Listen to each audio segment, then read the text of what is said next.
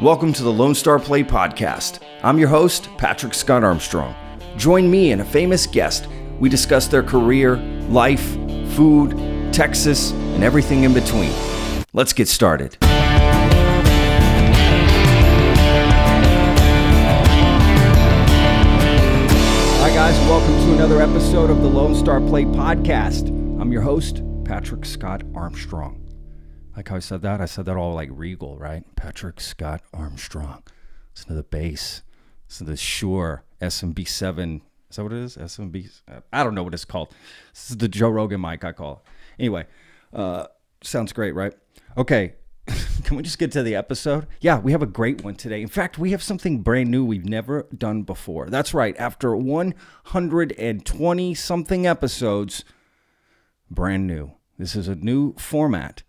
Okay, so not not that we're always doing this, but just for this episode, uh, we might do more like this. I think we will. I think I like this. So what we did is... Uh, We interviewed a couple local businesses here in Austin that are growing fast and very well known, very well respected.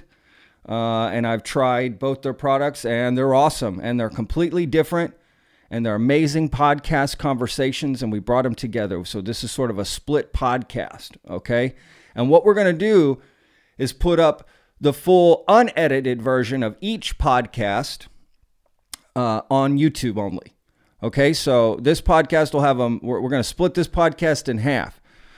Okay, so um, that's what's going to happen. So the first podcast uh, interview is going to be with uh, Tom Rosen from Rosen's Bagels.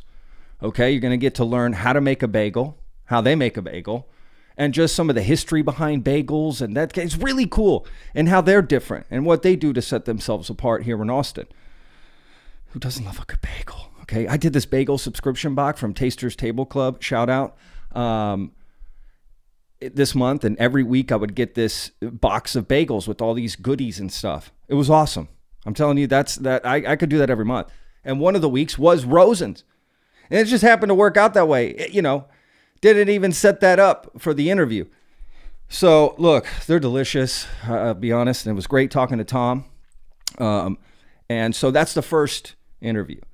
Okay, and uh, yeah, we, we talk quite a bit, so we sort of cut it down, got the best bits. Uh, but again, we'll put the full unedited version as its own YouTube uh, video on our YouTube channel, The Lone Star Plate, okay, which is growing fast. Get on there. It's growing fast. Got a lot of subscribers. Get on there. Subscribe, please. Um, yes. So, and then the second half, check this out. This is with Tso Chinese Delivery, okay? T S O, Tso Chinese Delivery. If you're in Austin, especially up north, you've had them. They're delicious. They they have this different concept, okay? And what's great about them is we're talking about Chinese food, which has such a, this is such a great podcast. And again, we're going to put up the unedited version of this one as well. Um, I talked to uh, Min Choe, who is the co-founder and C E O, and I talked to Angell Tsang, who's the C T O and co-founder. So we had them both on, both co-founders. Great story. We we just go to the history of Chinese food in America. Guys, y'all are going to be blown away by this. This is sort of a history lesson on both of these these interviews, but this one in particular. And, you know, we go into just some really cool stuff you're going to want to know about. General Tso's chicken, where that came from, you know, history of this and that. And you're going to be blown away by it. It's really, really cool. Um, and what they're doing with their business. And they have a huge announcement in the episode. I don't want to spoil it, but it involves their delivery cars, and it's something that hasn't been done, and it's super innovative and cool, and that's what they are. This is an innovative company, R- really cool guys, and what they're doing with just delivery, period. Like, they don't have any, you know, delivery fees and this and that. Like, what you pay is what you pay and gets delivered. Like, that's their big thing, right? So they're pushing the... Anyway, it's just really cool conversation with both these guys, with Tom Rosen from Rosen's Bagels, and also uh, Min Choe and Angell Tsang uh, from uh, Tso Chinese Delivery. Great, just great uh, interviews, you know, just r- really enjoyed both of these. So we brought them together. It's a really cool episode, right? So again, first one is going to be Tom Rosen, then it's going to be uh, Tso Delivery. So before we get to these uh, interviews, we have a word from our sponsor, okay? And, and you know what? Actually, let's change it up. We're going to take that word from our sponsor and put it in between the interviews to give you a little bit of a break. That, that's what we're going to do. Okay, let's start that. So, okay. So we have two great interviews today, right? Tom Rosen from Rosen's Bagels and uh, Min Choe and Angell Tsang from Tso Delivery, uh, Tso Chinese Delivery. And uh, yeah, so let's get started with the the first half, uh, which is going to be Tom Rosen from Rosen's Bagels. And then uh, there'll be a word from our sponsor after that interview. And then the uh, second interview will start with, uh, I'll do a, I guess I'll do a little brief intro before that that interview starts uh, with Tso Chinese Delivery. Okay, so enjoy today's episode. This is really cool. Uh, you can split them up if you want. Uh, you'll know when the break comes, when the word from our sponsor comes, that that's the break for that episode or for that, you know, particular interview. And again, we're going to be putting up the unedited versions of each, you know, interview with each of them on our YouTube uh, channel. So please subscribe to that, The Lone Star Plate Podcast, okay? Or The Lone Star Plate. Just put that in YouTube. It'll come up. I promise. All right. So let's get to it. All right. So here's Tom Rosen from Rosen's Bagels. Enjoy. Got the uh, got the uh, Taster's Table Club. Oh, nice. Bagel subscription box. So it was great. It just happened to work out that yesterday I got delivered your bagels, and then I'm interviewing today. Yeah, and we didn't set, we, and we didn't set that up at all. So I know, incredibly convenient. Typically, before yeah. some of these things, Steph, Steph and I try to coordinate a delivery. So I'm glad this really this worked out. It was quite fortuitous. Oh yeah, absolutely. Um, and uh, to be honest with you, I told Max Kunick, who uh, who's actually been on the podcast and uh, who's doing the Taster's Table Club, right? I told him I could get a bagel box delivered every week. I really like this idea of all these little goodies and, uh, you know, the spread. You've got some drinks, too. They make it a whole thing. Uh, yeah, it's it's phenomenal. And the bagels were were are killer, man. I mean, I haven't got through them all. Obviously, I just got them yesterday, but uh, they're killer, dude. So, yeah. Great job.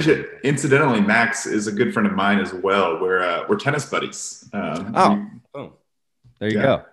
There yeah. you go. Tennis buddies. I love Yeah. How I mean, good are you at tennis? Uh, we're we're about four oh if you're familiar with kind of the how the levels go uh, according to the rankings. So like, you know, have some high school experience, but not like college level, not super serious, but we know what we're doing on the court. Okay, right on. Look at you guys. Okay. All right. I played in high school too. I nice. was the worst player uh, imaginable, and uh, my team hated me. Um, I remember uh, actually one particular time, I always tell the story, it's kind of funny. I'm playing a, a match, and my team is on the bus, heads hanging out the window, screaming at me to finish my match so that the, we, I, we can all leave to go back to school. Like, nobody took me seriously. I was always the last person to play. Worst, you know, it was like they just needed me to hit the minimum uh, to get on there. But I did it so I didn't have to run like track and off season of football. I remember that's like, it's like, okay, I'm going to play some tennis. Let me see. I didn't even know what I was doing. They hand me a racket. I was like, let's, let's, let's give this a go. But I enjoyed the sport a lot. It's, it's yeah. really a lot of fun to play, a lot of aerobics. Uh, you know, hand-eye coordination, yep. uh, you know, those moments that you barely get the ball right. Like, that's what you're living for. Well, and it's also a psychological game more than anything. You, it sure. is, you, you're on an island. You know, you're yeah. the only one who controls what is happening in your outcome. And it's also zero sum. So your mess-ups are your opponent's gain. Exactly. And that yes. that is where it's just yeah. so hard. Yeah. And that's what you're basically doing. A lot, you know, the effort is, I'm just going to keep hitting it over the net till you screw it up. Yep. You know, till till you screw it, till you make the mistake, uh, inevitably, right? Uh, yeah, exactly. It's a, it is a, it is a great, a great game. How does it compare to making bagels? I'm gonna let's try this transition. Oh, how are we going to connect these two? Yeah. What, so what uh, I would say they're both labors of love. You gotta you gotta put a lot into them. Uh, to get to really reap the rewards of them. But when you do, it is incredibly yeah. satisfying. Uh, there's something about the sort of exterior of tennis and sort of the way that it, it presents itself. Uh, maybe I don't think really matches up with like what the game actually is. In the same way that the bagel has that nice exterior crust that almost disguises a chewy, doughy inside. Uh, as the tennis, you know, has a sort of country club frou-frouness to it, but it's really a pretty gritty game, as we were talking about, in a psychological battle. The bagels uh, are something that that is a really complex, uh, a complex food, a complex experience that that you can't just gauge from its exterior. Yeah, I like this. Bam, you did it, dude. You you found a way to to to bring to bring those together. I love it. Um, yes. Um, okay. Uh, well, Tom, look, th- this is, I'm really excited again to talk about bagels. So you own a place called yeah. Rose. Am I saying this right? Rosen's Bagels. You nailed it. it. Yeah. That's the it. most common mispronunciation. People go Rosin, like R A W. Rosin. Okay. No, it Rosin. Is, it is That's Rosen. Uh, that Rosen is very southern and... thing to say, right? The raw, raw. I mean, that's what we do. So, Uh, but yeah, Rose with an N, Rosen's Bagels, um, started about three and a half years. Actually, we're almost a year four, over three and a half, it's three point seven five, three point eight mark. Hell um, yeah, man. Right on. Rock on. That's yeah. awesome. So how did this start? So it's like, uh, there's no physical location, right? Of right now. That's not no. how you're, that's not how you're, you operate this, but which I like, this yeah. is a, this is, this is different. Yeah, and I think uh, in in kind of talking about how the company started, it, it explains where we are right sure. now. And Absolutely. so I, I moved to Austin about seven years ago, and I was a graduate student. I was getting my PhD in sociology. I was supposed to study why people eat what they eat. I was very curious about menu decision-making in particular. I'd gone to culinary school, worked in fine dining, and it was... It was just always curious to me, why why did X person choose to eat Y dish? Sure. And and thought it'd be interesting to study it. So I got into U T's sociology program under the idea that I would study that. And turns out that I loved everything in Austin except for graduate school and the lack of a really good bagel.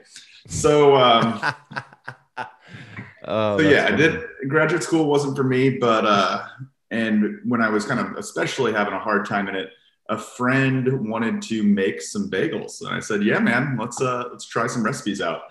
And we we made some bagels. Had you ever made bagels before?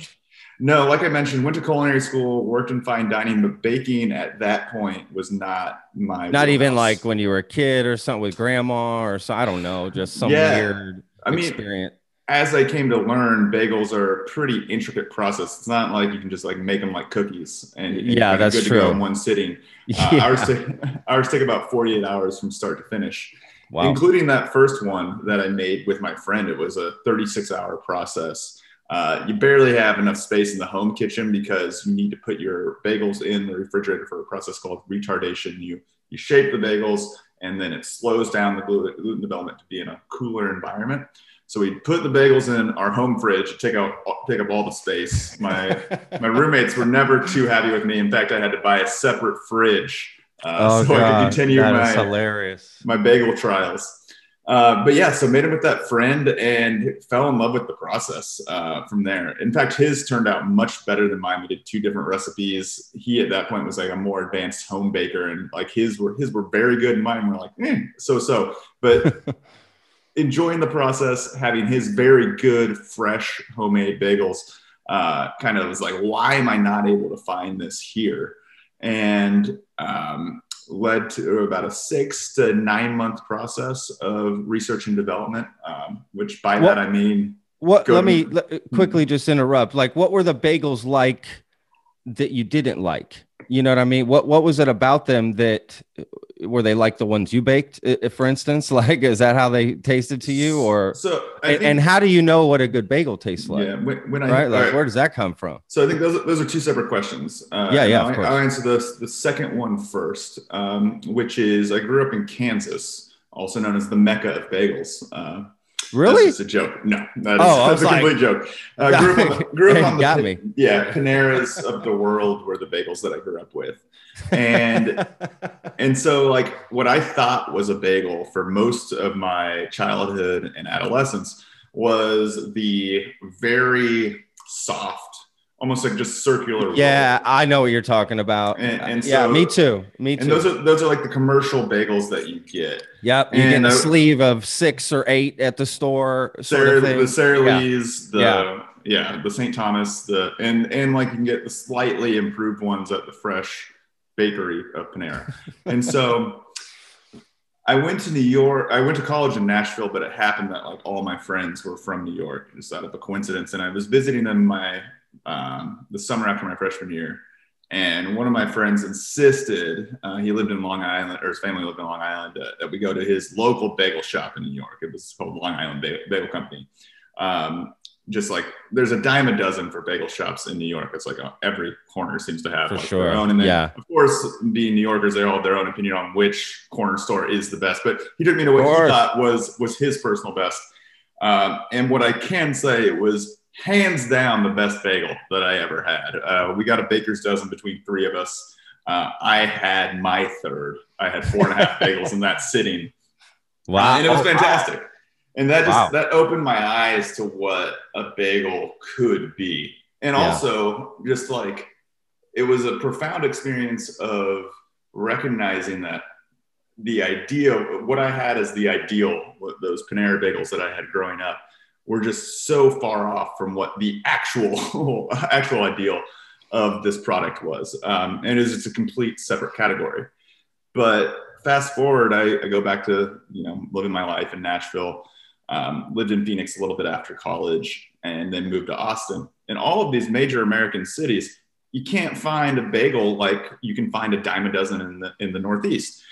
And that confused me, especially as someone who was like confused along their career route, and uh, and then just started to want to kind of make my own. So that's what I came to like think experience like my first really good bagel. And so to your, which helps answer I think your first question, which is yeah. what makes a bagel bad. And I think there sure. are two two problems that you run into with with bagels. One is you have like just the the more standardized or commercialized bagel.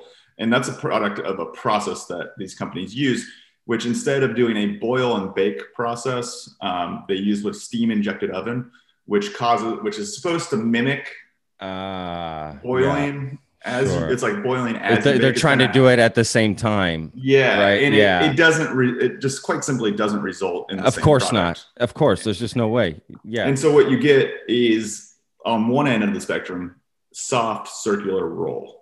On the other end of the spectrum, I would say it's something that more closely approximates like a hockey puck. You get something that's like yeah. really hard.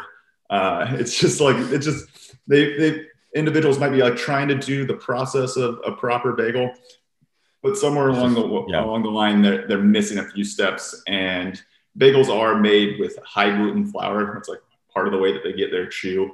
Might not be treating the dough correctly.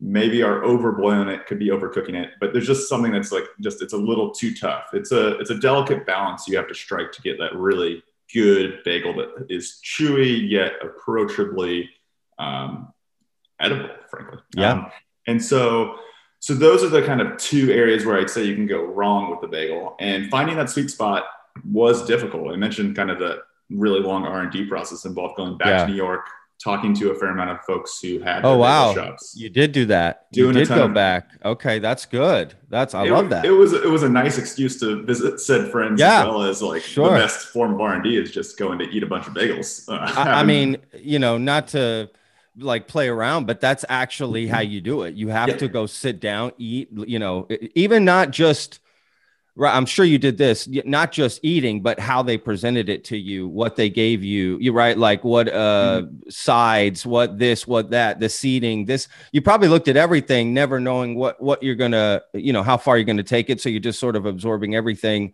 uh, as a whole, which I love. I love that's a great process. Uh, Precisely. That, and, and you learn what you like and dislike and how you, yeah. if once you kind of get to the stage of being able to make your own bagels or make your own product, whatever it might be, you can figure out how you're going to ha- do your own version exactly. of that. Exactly. Yeah. And and you mentioned one area where uh, something that always frustrated me, even at the stalwarts in New York, is their approach to seeding, which they just frankly seed like dinguses. They're putting seeds only on one side. They're barely barely putting any on there. So you yeah. cut the bagel open. You got half a plain bagel on one side.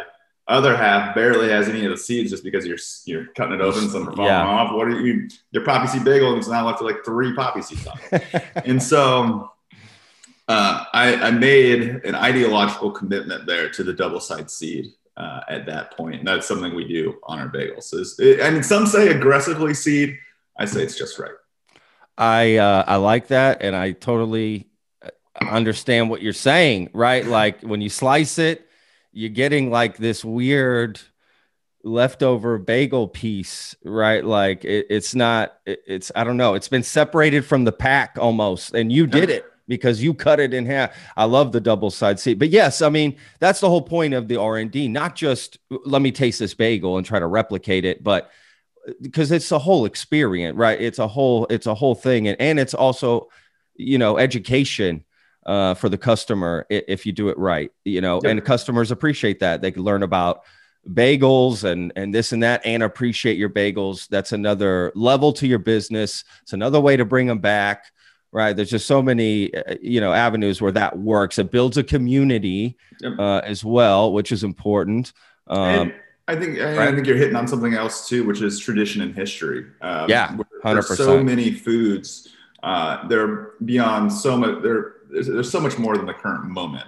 And yeah. I think bagels for so many folks, especially those who are in bagel deserts of pretty much not the tri-state bagel area. deserts. Um, I love that. they, they have such a strong connection. That. They have such a strong connection to the product. And, yeah. A hundred percent. Oh, bagels for sure, man. You I, are right.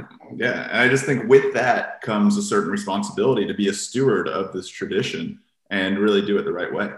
Love that, man. What, what a great attitude to have. And that carries down into your product and the people that enjoy them. You know, I know the people that are going to listen to this, uh, you know, are going to enjoy that. He, hear that from a business owner. That That's what you want to hear, man. That they're, they're, you're invested, you're making an investment. That way, if I invest in you, it's going to mean something.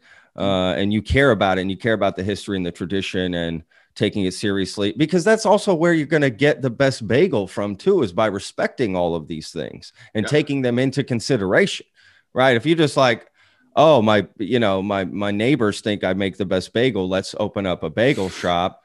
And right. You don't do it. You just went off of that, uh, which happens a lot in the food business game. I've seen yeah. it a, a ton, uh, you know, oh, uh, you know, my friend Joe says I'm going to make the best pork tacos. Let's open up a truck.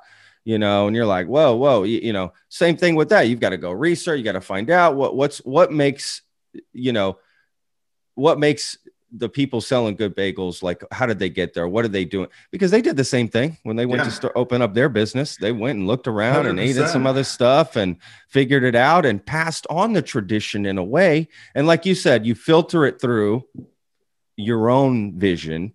And now you've got this, this, familiar but new thing, yeah. um, which is great. I, look, I do. You know what I want to talk about is the process of making bagels, and we've sort of pe- you sort of peppered it in there, here and there, which I love because most people don't know that there are, are kind of some interesting steps in the process that just you know that don't cook or whatever, or maybe cook lo- wouldn't realize that that's there, right? Uh, you know, uh, so yeah, let's let's go through like making a bagel. What what yeah. what does that entail? So it's the Rosen's bagel that is on your plate the morning it is delivered to you. Uh, was born actually forty-eight hours before uh, that that entrance into your life.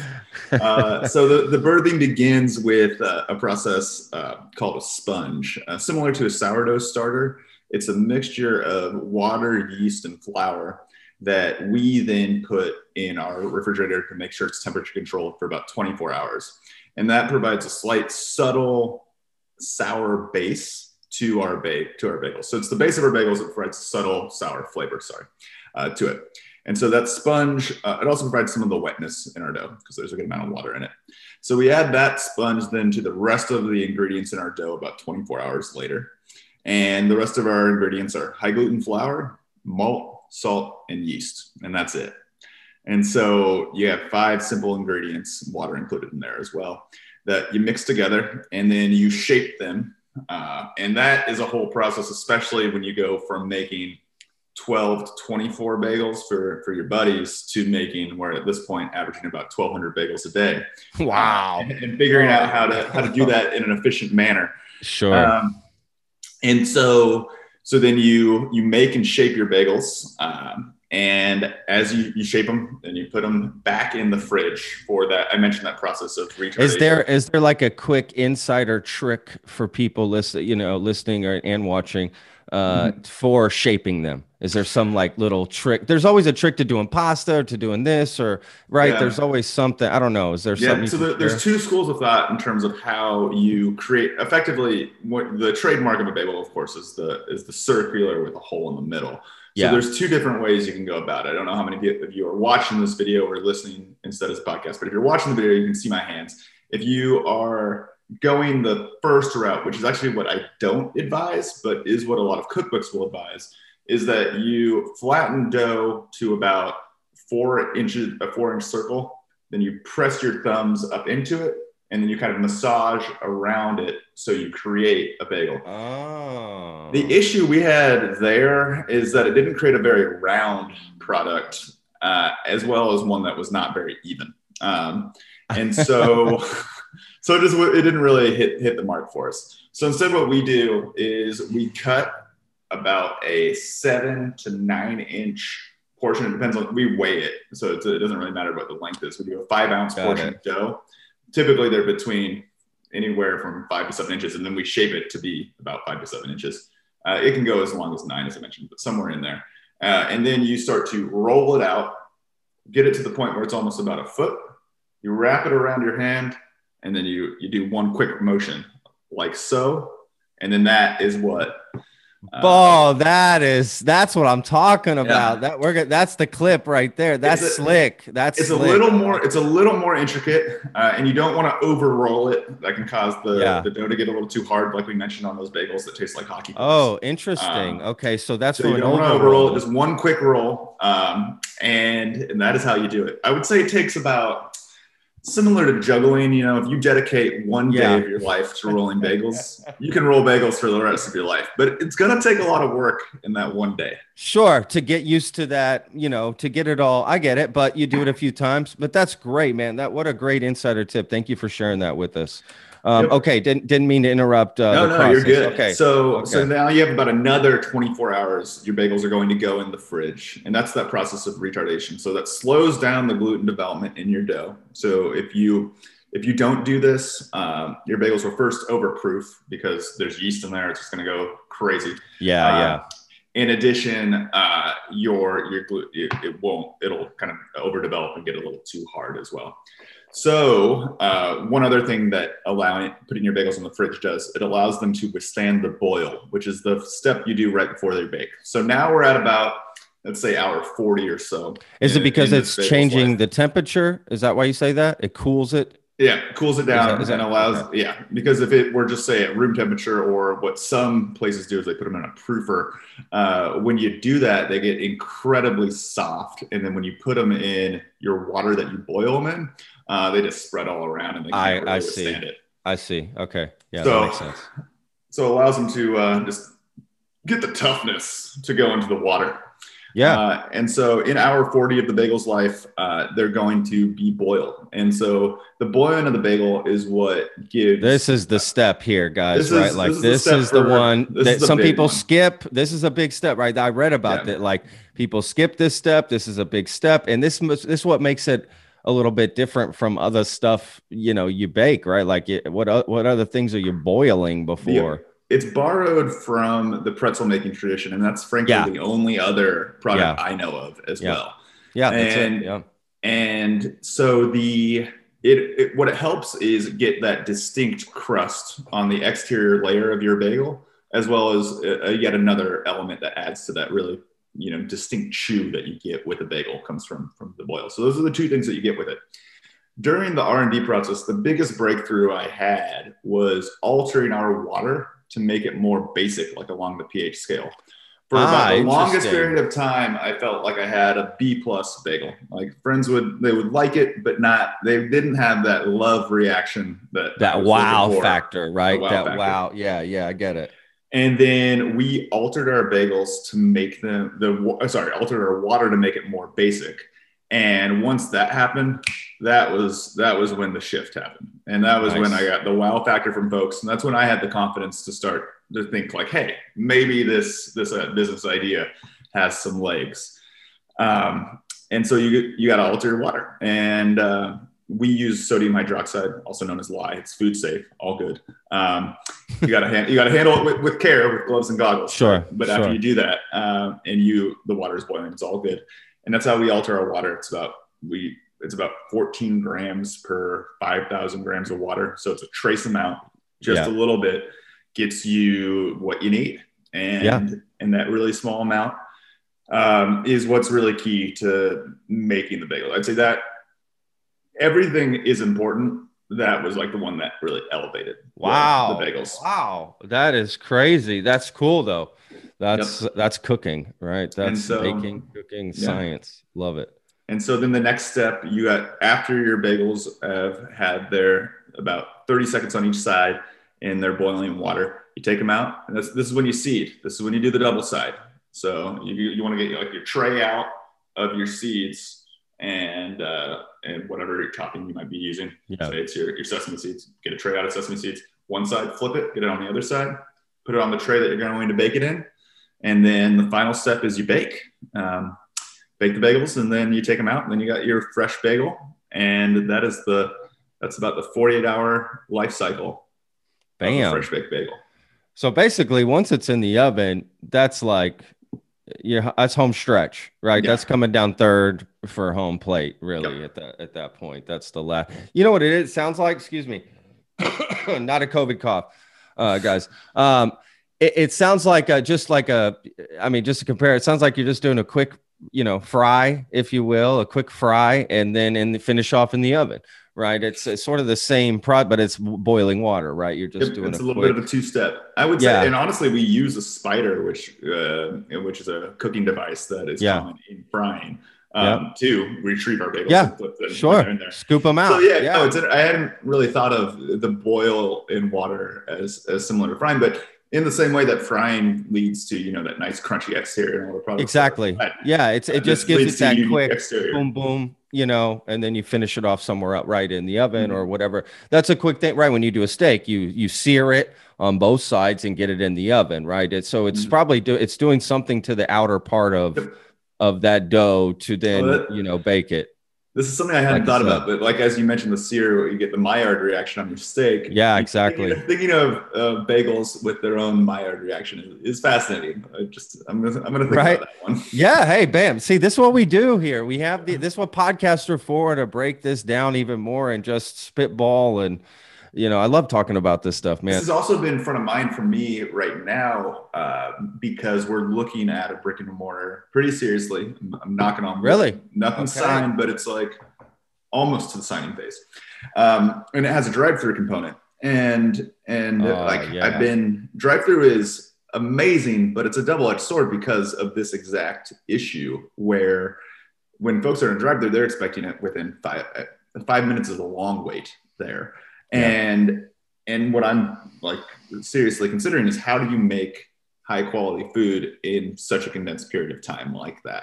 Yeah. And, um, yeah, I just, it's something I, I don't have the answer to yet. I'm, I'm working on solving it pretty, I'll, pretty t- I'll tell you where but. you go. I mean, look, not to, you know, people have certain feelings about the place I'm going to mention, but whatever, they rock drive through like, like nobody's business. They are the number one drive through handling of They handle drive-through the best. Chick-fil-A, let's be real. They know how to handle drive-through like nobody's business. Yeah. Now, how how and what's, I don't know, but there's definitely systems they have that other people don't, that they're able to handle volume like you don't believe. Another place is P. Terry's. They yeah. do a great job with handling volume. Um, you know, I get what you're saying. That That's what it's about. It's about yeah. being able to handle that volume in a, in a great way, right? And when really the machine's going, You you're rocking. You can handle ticket, right? You're like, dude, we're we're rolling. We got that momentum. You know, that that's where it's at. So yeah, for sure. Yep. So that's um that's been front of mind right now is ticket time and how to decrease it. And so, uh, especially because we have up until this point, uh, our ticket time is you know twenty-four to forty-eight hours. People place their order for delivery, and then we bring it to their homes. And yeah. so it's a whole different ballgame uh, when it's when it's instantaneous. And so, um, so yeah, that's, that's the next phase. And we'll that's see. Awesome. That's awesome, man. Well, wow. Uh, you know, if this, if it's not this one, I'm sure it, at least it's in your mind. It's something you guys mm-hmm. do want to, uh, expand to. So yeah, I love that. That's, that's so super cool. Are you thinking about making it sort of like the bagel shops you used to walk into in New York? Yeah, precisely. Um, and so kind of walk in, you have that enormous deli counter full of cream cheese, other deli salads, a um, bunch of bagels right behind the counter that you can see, have your eyes into the kitchen. You can see a little bit of the process. Um, that, that is the goal for kind of the, the interior front of house space. And then with us being in Texas, want to have a good patio for people that experience their bagels on the outside, or if they're in the grab and go mood, that drive through. So uh, wanted to be the one-stop shop for all the bagel needs. That's awesome, man. That's awesome. Well, I'm sure that's going to happen. So I'll, I'll be first in line, man. First in the drive-through to, uh, to, to, to get something. Well, you know, it sounds like, um, yeah, that sounds awesome, man. You know, I definitely think the process of seeing the bagels be made is a big, when it's something interesting, like Mm-hmm. that y'all do and how seriously you take it and the and that you respect it all and everything. Like that's a, that's a cool thing. Like, right. Like when you go to a place and you see the Easy Tiger, right. For instance, or when you're in Europe, man, they do that a lot. The windows, you can see them making the pasta. You see the guy doing the thing or whatever it is. You, that's what you're, you almost go there for that reason alone. And like, before right. they, before they overexpanded, Krispy Kreme was always Krispy, a, yeah. a, fun, a fun place yeah. to see that, you know, yeah, it's we, you feel more a part of the process, but just by, just by seeing it.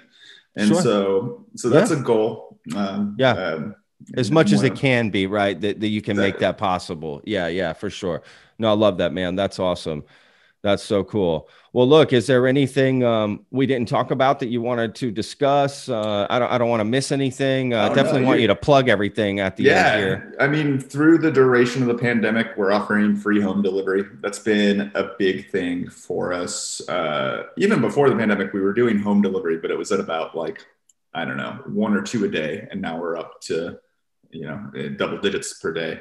Uh, That's awesome. Home deliveries, which is awesome. And yep. um, just want Austin to know that uh, we can definitely fulfill your bagel needs. Um, you can stay safe while you do it. Uh, and just, just in general, just a quick sidebar, the pandemic's been absolutely bonkers uh, and crazy sure. to be operating absolutely. a business during it. But yeah. um, we also, uh, it also kind of forced us to pivot and think about some things. So you can also find our bagels at every Whole Foods in the greater Austin area. Um, Hell yeah. We deliver them fresh daily. So Uh, either delivered to your home through Rosen's Bagels dot com, or you can go to Whole Foods and uh, be on the lookout for a brick and mortar. Uh, I, I, I mean, I, I would say my target right now is the spring, which probably means the summer. Um, if there's, yeah. Uh, yeah. I, I know how that stuff works for sure. Um, is this is this Austin proper that that all of Rosen's available? Mm-hmm. Yeah. So we have a pretty broad, we, we deliver to about twenty different uh, coffee shops every day. So, so our delivery drivers are on the road by five a.m. We got two of them. And uh, a- any and plans to go to any other cities? Not yet. Um, I don't want to get ahead of myself. Uh, I think that's when a lot of food businesses start to lose their, if not food quality, at least like a little bit of the magic that makes them special is, sure. is when, you, when you start to overexpand. And so at yeah, least for me, that's not the goal uh, in, in starting this business and in making bagels is to just have a bunch of Rosen's. Um, part of it is like, you know, the, the, or, the reason behind the company was to fill an Austin specific need. And so for now, that's, that's my goal. Let me ask you this. What mm-hmm. if you started doing delivery out of Austin? So you're still yeah. making them here. You're still doing that, but maybe delivery. Cause look, we're moving the studio to Dallas in okay. a little, in a little bit, you know, that's why I asked. I'm like, I want to get some Rosen Bagel in okay. Dallas. So you the know. solution for that problem, uh, and is another thing that was uh, a pandemic pivot, is we have a product called Frozen's, F R O S E N, um, and they uh, these bagels follow the exact same process as all of our bagels, with the exception, so after they're boiled and seeded, they don't go in the oven. We put them right in the freezer, and then they're frozen, and then they are ready to be baked at home. And so we've been delivering those, and they're also available for delivery. That's now. awesome. So folks can have a fresh bagel whenever they want it. And I think that's going to be the way that we get outside of Austin. Yes, that's a great idea, man. You're involved in the process. It's like a pizza, mm-hmm. right? I'm going to get a frozen pizza yeah. and cook it at home. And and what look, people always, argue, always have one frozen pizza in their freezer at all times. And what it and I will vouch for these and say, unlike the pizza or the burrito in your freezer, this actually, because we have this isn't something that's been cooked before and then you are reheating it. Yeah, most, I see what you're saying. Most frozen products are. This has yep, never been yep. baked. It's par boiled, not par cooked. And yep. so you are going to get a first, never before baked bagel out of your home oven. If it's an everything bagel, your whole house is going to smell like an everything bagel. It's oh, great. man. That's a great idea, man. I love that. Well, then that's what I'm going to do. That's what I'm going to be doing is getting that uh, up there. Yeah. And for the people, look, this this podcast is, it, I mean, obviously it goes out everywhere, but it's the Lone Star Plate. So it's all of Texas. So we yeah. want to make sure all Texans uh, can get uh, these bagels. That's a great, I love that, man. Well, that's, uh, you know, that's going to be the way I go for sure. Uh, Uh, for the bagels. Uh, are there any good places in Dallas to get a bagel? I guess I'm about to find out. Yeah. Uh, admittedly, I don't, I don't know the Dallas bagel scene very well. A few friends who have moved there have lamented it. Uh, oh, Houston, really? I know, yeah. I know Houston has a few local shops that, that are pretty good. Um, but, but yeah, that's, that's the extent that I Damn. know the, the broader Dang, Texas right. bagel scene. So well, I think you're going to need some Frozen's, my friend. That's it. That's it, brother. Plus that's way better. I'm at home, right? I can, uh, you know, do it that way. Yeah, that's that's the way to go.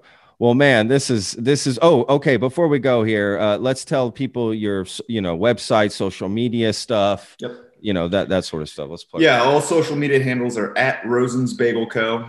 Uh, you can get some fun bagel content every day. We do a fair amount of giveaways too. That's something that's also just in the organizational ethos is wanting to hook our customers up. Um, so so check out at Rosen's Bagel Co. on Instagram uh, and Facebook, and then Rosen's Bagels dot com uh, is our website. You can find out more information about our process, the history of the company, and then of course, most importantly.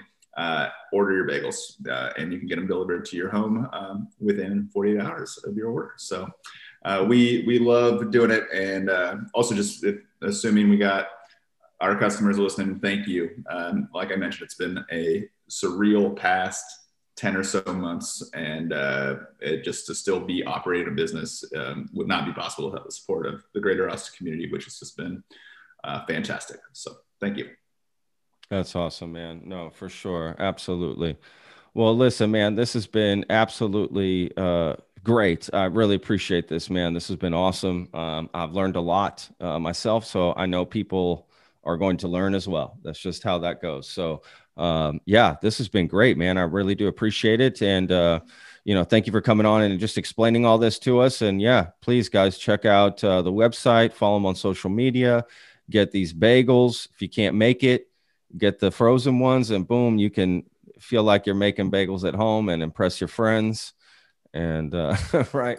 I love it, man. That's, that's so cool. And you know what we didn't get into, uh, which I'll do in, in the intro later, man, is the history of the bagel. I forgot mm-hmm. to totally bring, like, where did bagels come from? Or do you want to tell us real quick?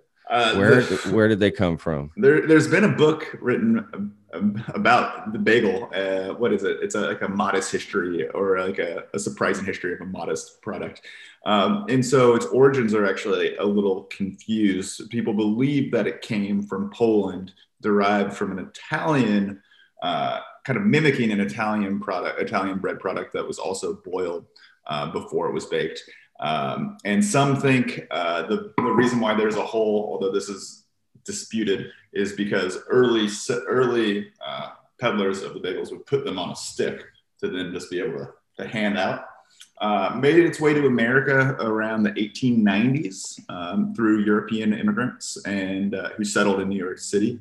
Um, strong labor history. Um, the there was a strong bakers uh, bagel bakers union led by bagel owners in New York City during during that time, um, which as as someone who's who's progressive in their politics is means a lot to me. And so uh, sure. so yeah, that uh, that's a quick quick and dirty of it. Yeah, but there's there's a lot there. Um, but yeah, check out it's Maria. I'm forgetting her last name. Uh, it's a it's a fun fun book on the history of the bagel. Uh, so. No, that's cool. Uh, Cause you know, some, you're right. I mean, one day somebody was like, I, I'm, I'm going to make a bagel. Uh, they didn't call it a bagel, right? The first day they, they're like, let's do, I'm going to do this, that somebody will probably never know, right? The true exact, uh, cause I tried to read online, but you're right. There was a few different stories. Um, so, someone from Vienna supposedly had made it for a king or something. I don't know, yeah. you know, the fir- I, but then I read something else and then you said something and it's just like, oh man, I don't. Yeah. Mar- Maria suggests Poland, but it could. Yeah. And she, she mentions the story too for the, the Austrian king. Uh, it's yeah. all, it's all, who knows? It's, cra- you know, it's crazy. Bit, but, yeah. It's more mysterious. It's almost better that it stays a little mysterious, you know, that, that you kind of get to derive your own Uh, story of the bagel, but I love the stick idea that they had it. I never heard that they had it on sticks to be able to hand out. That makes a lot of sense. To be yep. frank with you, that that makes a lot of sense. And to be able, well, I guess not at, before it was cooked, they wouldn't have it on the stick. That it, I was like, oh, that's how they would get yeah. them in the oven. But I was like, oh, they'd be drooping. That wouldn't make any sense, right?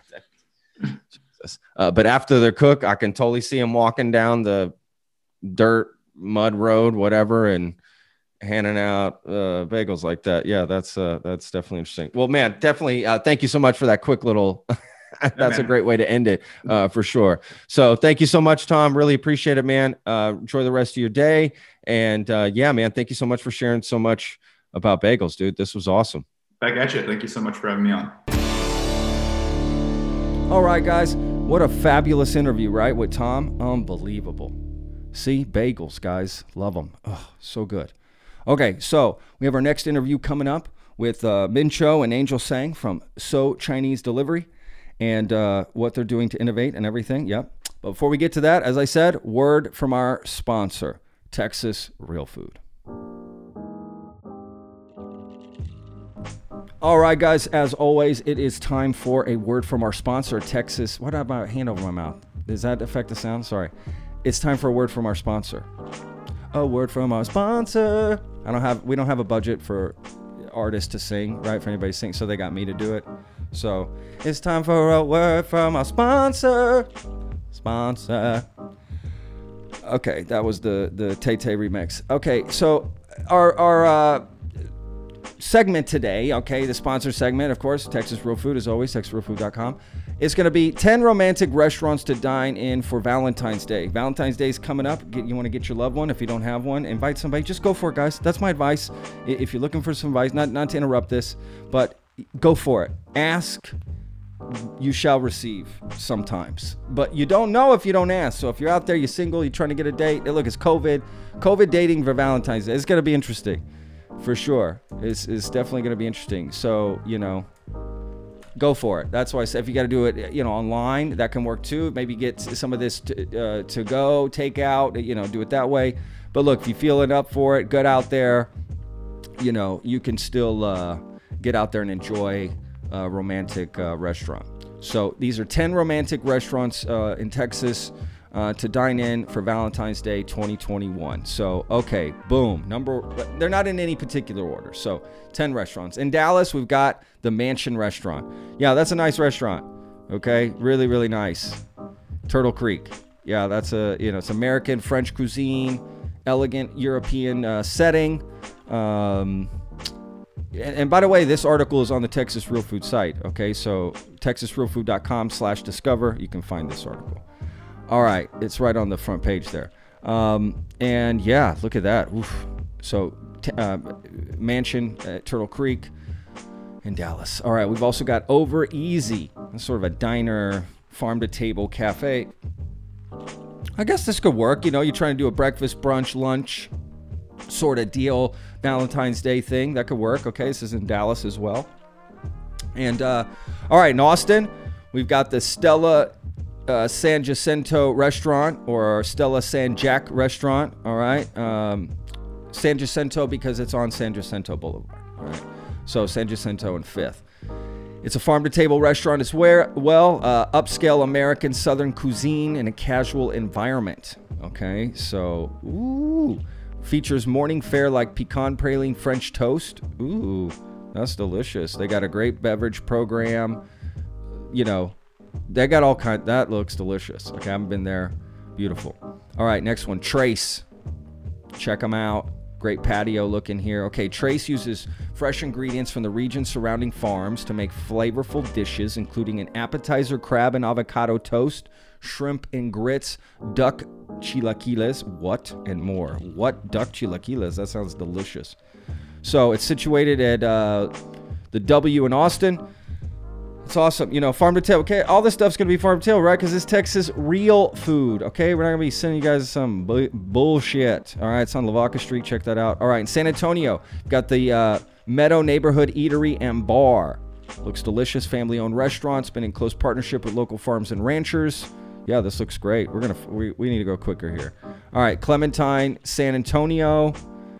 Uh, it's a family-owned restaurant as well. Uh, huge tables, open kitchen. Uh, fresh ingredient, seasonal ingredients, of course, like always. Okay, they got like hush puppies, shareable plates, so it's, uh, you know, tapa style. They got oysters, organic salads, ooh, Spanish mackerel, beautiful desserts, it says. So good wine list, beer, great place. Check it out. All right, Houston. Here we go. Caliente. Mm, madre mia. That just means uh, banana in Spanish. I'm kidding. It means hot. Okay, Caliente is a chef-driven, quick-serve Mexican restaurant serving Tex-Mex recipes. Made fresh in-house daily. Bam, I want to go to this place. I got some great deals, too. So check this place out in Houston. It's on Sam Houston Parkway. All right, here we go. Uh, Noby's. This is also in Houston. Uh, Noby's restaurants committing to sourcing ingredients from local farms, as always. Gulf Coast seafood, okay? Houston's right by the coast there. Um... Look, they, they value themselves in transparency and honesty in cooking food, okay? I love this place already. Constantly changing menu. Why? Because just what's available. So, great place. Check it out. It looks like they got a great happy hour. They got bread, pasta, seafood, steaks, okay? Wines, beer, cider. Great place. All right. And they got that uh, reverse happy hour stuff going on, too. So, okay, Fort Worth. Here we go. Ooh, I don't know how to say this. E L L E R B E. So, uh, L or B, Fine Foods. Or A E, I don't know. I, okay, I'm going to stop. L or B, Fine Foods in Fort Worth. Uh, elegant, innovative, farm-to-table cuisine highlighting the freshest local ingredients. Oof, this is great, guys. Check that out. Cafe Modern in Fort Worth, another place. Boom. Oh, that's in Fort Worth. Great, great place. So there you go, guys. Some places. If you, you know, check out your own, whatever. Look, remember, put in your zip code. Find a place around you if none of those were, were near you. So thank you as always. Please check out Texas Real Food dot com. Love you. Thanks for listening. Back to the show. Back to the show. Yeah, that was bad. All right, guys. Woo! Yes, Texas Real Food. I'm telling you guys, check it out, Texas Real Food dot com. I'm just going to keep repeating that. Okay, last interview of the uh, podcast here with uh, Tso Chinese Delivery. Again, such this is so good. And again, th these are both going up unedited on our YouTube channel, so don't forget the Lone Star Plate. All right, let's get to it, guys. Min Choe, Angell Tsang, Tso Chinese Delivery. Enjoy. Excited to have y'all. Ready to talk some food? Yeah, thanks for having us, man. Appreciate it. Absolutely, of course. Uh, well, why don't y'all introduce uh, yourselves, and we'll we'll go from there. Sure. Um, my name is Min Choe. I am the co-founder and C E O of Tso Chinese Delivery.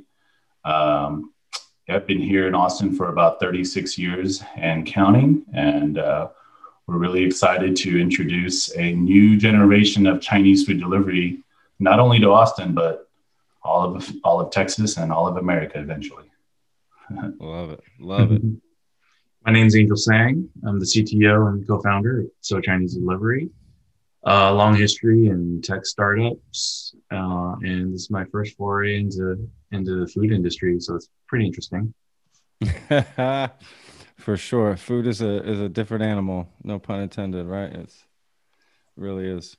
Yeah. Uh, well, awesome guys. Well, thank you all so much. Uh, you know, for joining us today. I do have some questions, and hopefully we can just look. This is I don't really do interviews. I always say that on the podcast. We just have conversations. So we're just going to, uh, you know, relax and, and talk a little bit and and uh, hopefully give the listeners something uh, uh, worth listening to. Right. Like, like that's that's really all it is. First of all, let's start with the correct. You said it, uh, the correct pronunciation of the business, because I'm sure people mispronounce it like crazy all the time. Right. That's like a common, I would imagine.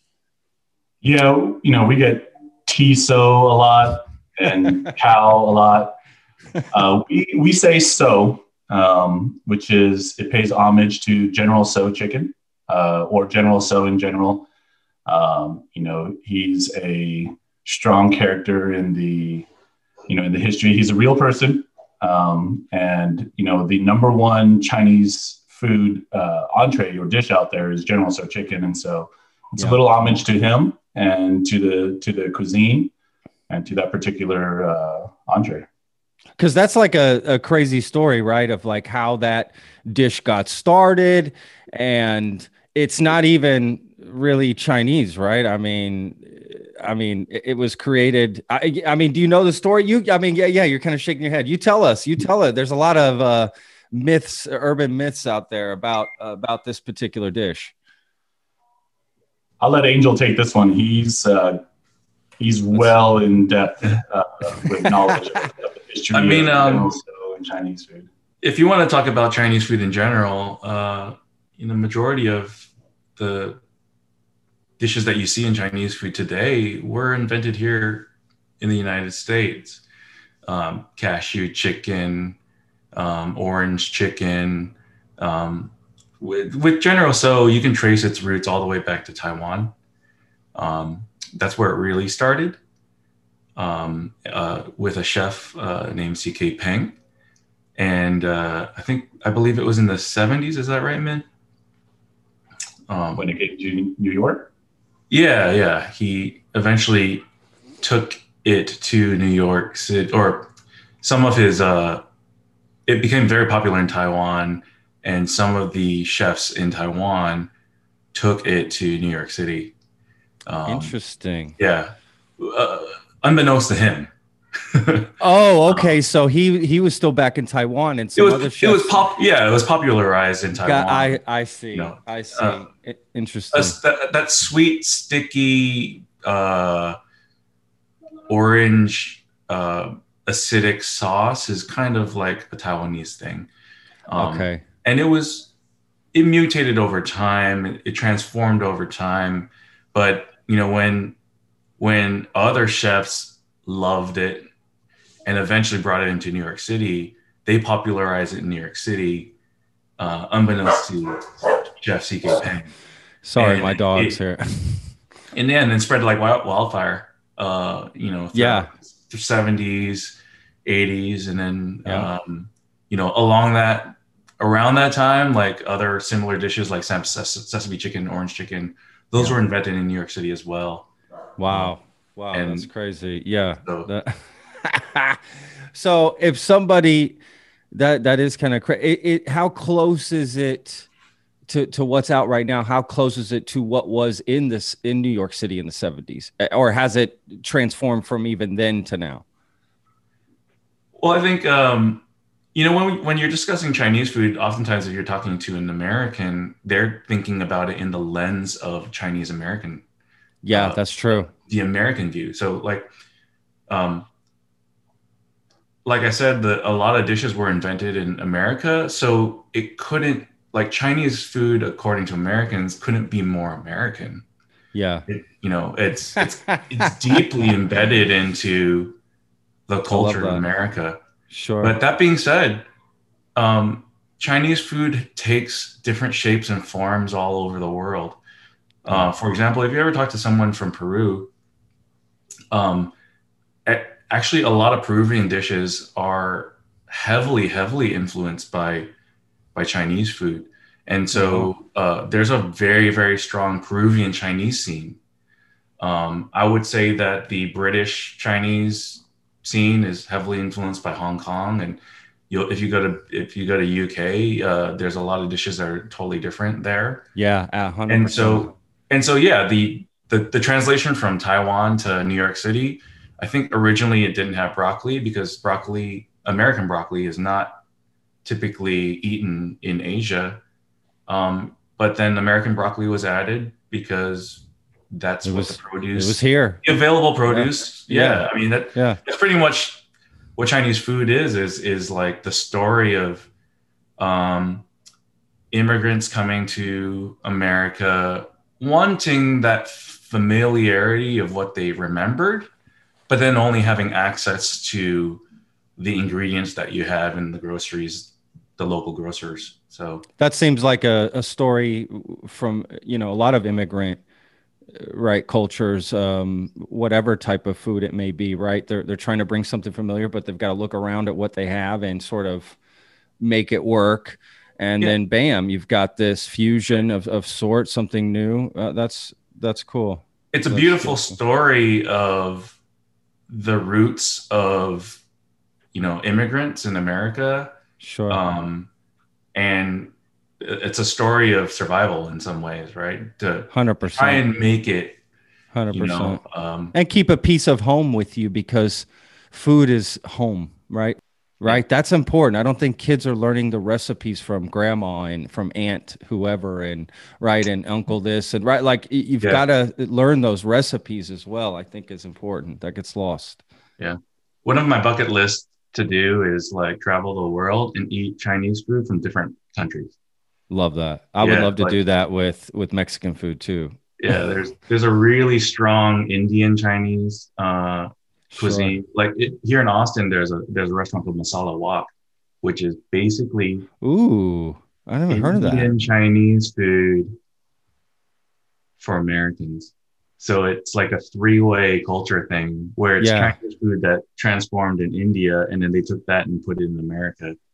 Uh, and there's some uh-huh. wonderful, wonderful ch- Korean Chinese dishes out there that it's Chinese I food bet. that. That's mutated in Korea, and they're not yeah. Korean, but they originated from China. They're, they're they're delicious. Yeah, I'm I'm all about that. I'm all about the mixing of different foods. I know that's so, sort of a current topic actually right now, and there was actually an article that came out about appropriating food, right? Appropriating food from another culture and huh. staying in your lane, if you will.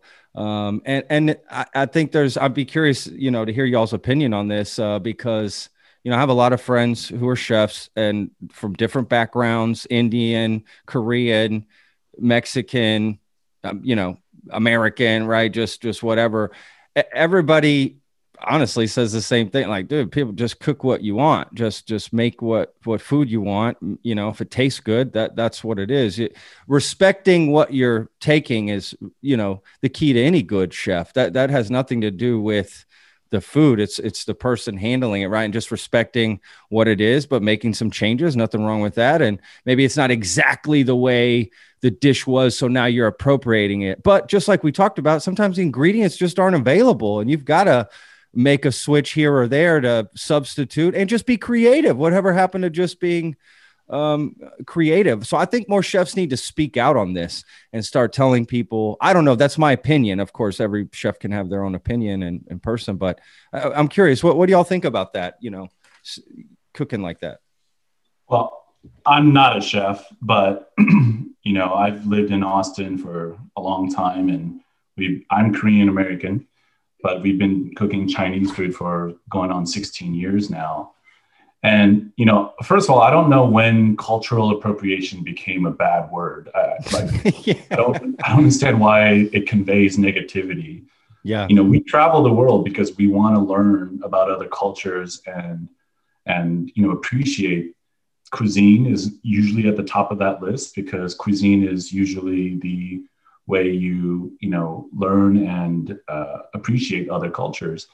You know, one of the things that we like to say is that, yes, most of the food that we uh, we we sell um, is Chinese American, and it's quote unquote Americanized.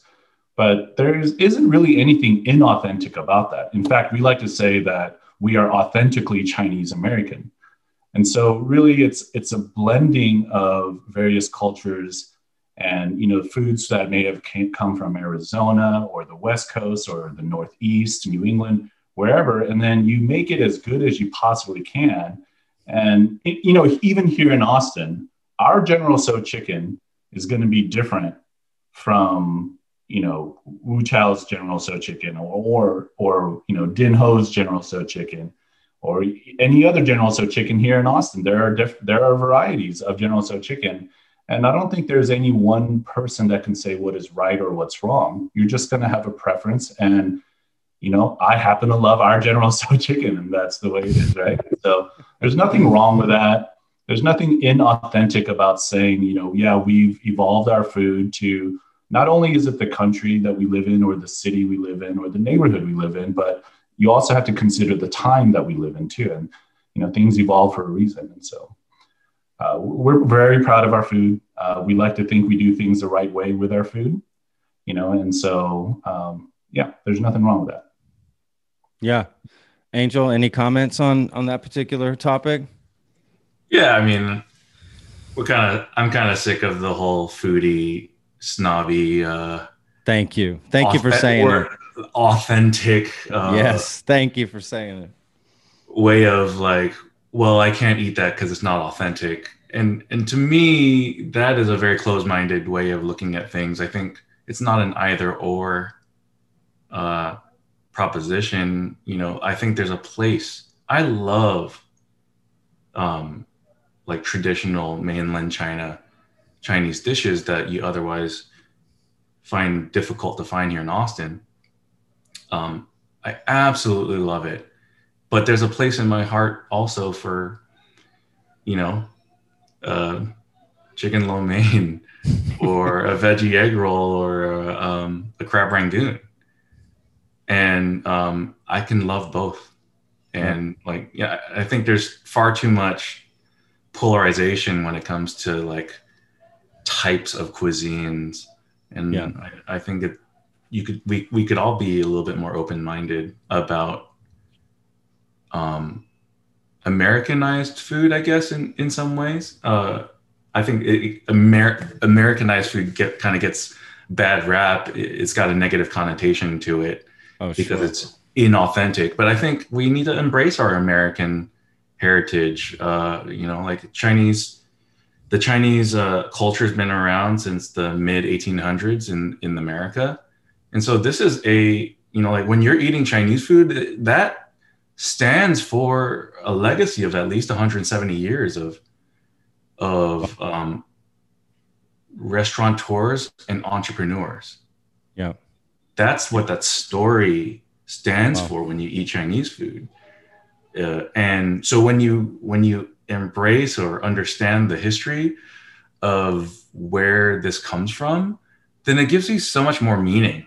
Uh, and it's more than just Panda Express airport food, right? It, it actually comes from a really, really long history. And once you appreciate that, I think it actually ends up tasting better. Wow. That's great. I love that. Yeah, great. But great. I, I agree with both of y'all. Um, y'all make some really great points. Um, yeah, absolutely. Um, wow. Yeah, I'm glad we're talking about this because again, it's it's something that's sort of creeping out into the world, and it's li- it's li- it limits food, it limits restaurateurs, it limits chefs, it limits it just nothing but limits and closes doors that you could otherwise go through and. Um, you know, you never know what the next chef is le- going to create. And if we're telling them, well, you can't do this, this, and this, and this. And if you do do this, you have to do it this way and only this way. And that's it. And let's say for someone who is an immigrant, who's here, who they're like, nope, you can only cook immigrant food. You know, you can only get, cook your food from your country traditionally. That's it. Don't do, don't, don't step out and cook something else that you liked and wanted to fuse with your dish. And, you know, I, again, it just for me comes down to limiting and, and taking away from the history, right? And learning about that. And, and like you guys said, it is about traveling around and learning these things. We do travel to go eat in other places. And America is actually a great place to get food from, you know, try some other, cult, you know, food from other cultures. And you can get pretty close to traditional and then up and down the ladder from there. And like you said, it all has its own place. And, uh, you know, as long as they're respecting the food and serving you something good, I, I, it, for me, it's, I, I don't really care what, what you're doing. I, I don't think there's any uh, appropriation, um, you know, happening there. Uh, you know, what's really interesting is that right now in China, there's a big craze for Americanized Chinese food because it's not, it's not it's found not there. in their regular yeah, restaurants. Yeah, right? yeah. It's so like, new, they're like, right? oh my God, what is this amazing food? This is so much better than what we're eating every day. I so, love that. That's crazy. Yeah, so, I mean, they don't, they don't have that built-in bias, right? Yeah. They, they, they didn't, they weren't trained to hate it. Sure. And so for them, it's new. And if it's new, but it's delicious, who cares? You know, like there's who cares? Exactly. Yeah. It it's delicious. Yeah, it's delicious. Hello, we should stop there. It's delicious. End of conversation. Yeah. Why are we even? Yeah, that's that is just. Yeah, it does. It does uh, definitely blows my mind uh, as far as that goes. But yeah, I'm glad you got. I'm glad we're talking about this again because it's something that's that's come up and I just don't understand it. You know, yeah, it's not authentic. I can't eat this. Uh, yeah, I'm gonna. I slap people when they say that. Like, what are you talking about? We, first of all, what is authentic? What does that even mean? You don't even know what you're talking about. You know what I mean? It's yeah. not out there. It can, it can never be authentic. We are here on this particular, you know, block. Like, there's no way to get the same anything. So of course, it's, uh, you know, going to be a little bit different. But yeah, no. I, yeah. I think what is, I think what authenticity really is for food, or where does where authenticity has its place, is in the love of making that food, right? Yeah, like, exactly. I think I think you can judge food by its intention. So yeah. if the intention yeah. is to just make a ton of money, then yeah, I think we can judge food by that. Sure. Versus people who are actually who actually care about the the craft of yep. of food, who care about um, sustainability, who care about your customer, the customer's experience, who care about, you know, like um, the ingredients, the sourcing of the ingredients. Yeah. Um, that that's where the love is, and to me, that's where the authenticity. That's where authenticity has its place. Absolutely, um, respecting, respecting, you know, the process and what's going on, right? It's exactly. Just, yeah. That's it. Yeah, absolutely. You know, it is funny when, you know, if you're out of America, right, and feel, oh, American food sucks, right? You hear the, oh, you guys eat like shit in America. They eat shitty food in America, right? It's, it's, well, what is American food, right? What does that mean? It's like saying, what does an American look like? I, I mean, hello. It's, it's, it's become something you can't just put in a box. I mean, what's American food? There's so much. What what history? What what are we getting into? What are we talking about? Yeah, guess what? Hot dogs are German and pizza is Italian. Yeah, pizza. yeah, yeah. Hamburgers are from Ham Hamburg. So, you know, uh, do you want to talk about Native American uh, diets? Because at that point, it's it's a silly conversation, right? It, it it is. It's it's silly. It's it it doesn't make any sense, and it's the same for any country you're in. If you're trying to define it into one thing, it doesn't matter what country. You can't. It, there's so much more to, you know, what what it is, and and and just particularly how different people eat, right? It's like uh, we're not all the same. So it's it's you know you can't st- it's, you just can't get it stamped that way. So yeah, but I'm glad you guys are out here. Uh, you know, doing this, representing, um, serving good food. You know, the reviews are amazing you guys have online, for real. Like the, the, the love is out there, man. You guys are doing phenomenal stuff. The, the pictures are like just mouth watering, to be frankly, you know, to be frank with you. Um, that's great. You know, you, you guys are, and what, something I noticed is that it's more delivery focused, right? Than having, which, which is, you know, people, I guess, you know, I'm going to talk pre-pandemic here. Pre-pandemic, that wasn't necessarily a focus for everybody. Delivery was, we'll do it because people are doing it. And and and these customers want that convenience of these certain apps. So let's, you know, have seventeen tablets on the counter now to, you know, for every freaking app thing that there is. And but now that the pandemic is hit, I can definitely see people changing course maybe a little bit more, but you guys before the, you know, that's happening, y'all's focus is delivery and, and staying in that. I'm curious why, And yeah, we'll just kind of go from there and see what, what happens. Um, you know, I, I think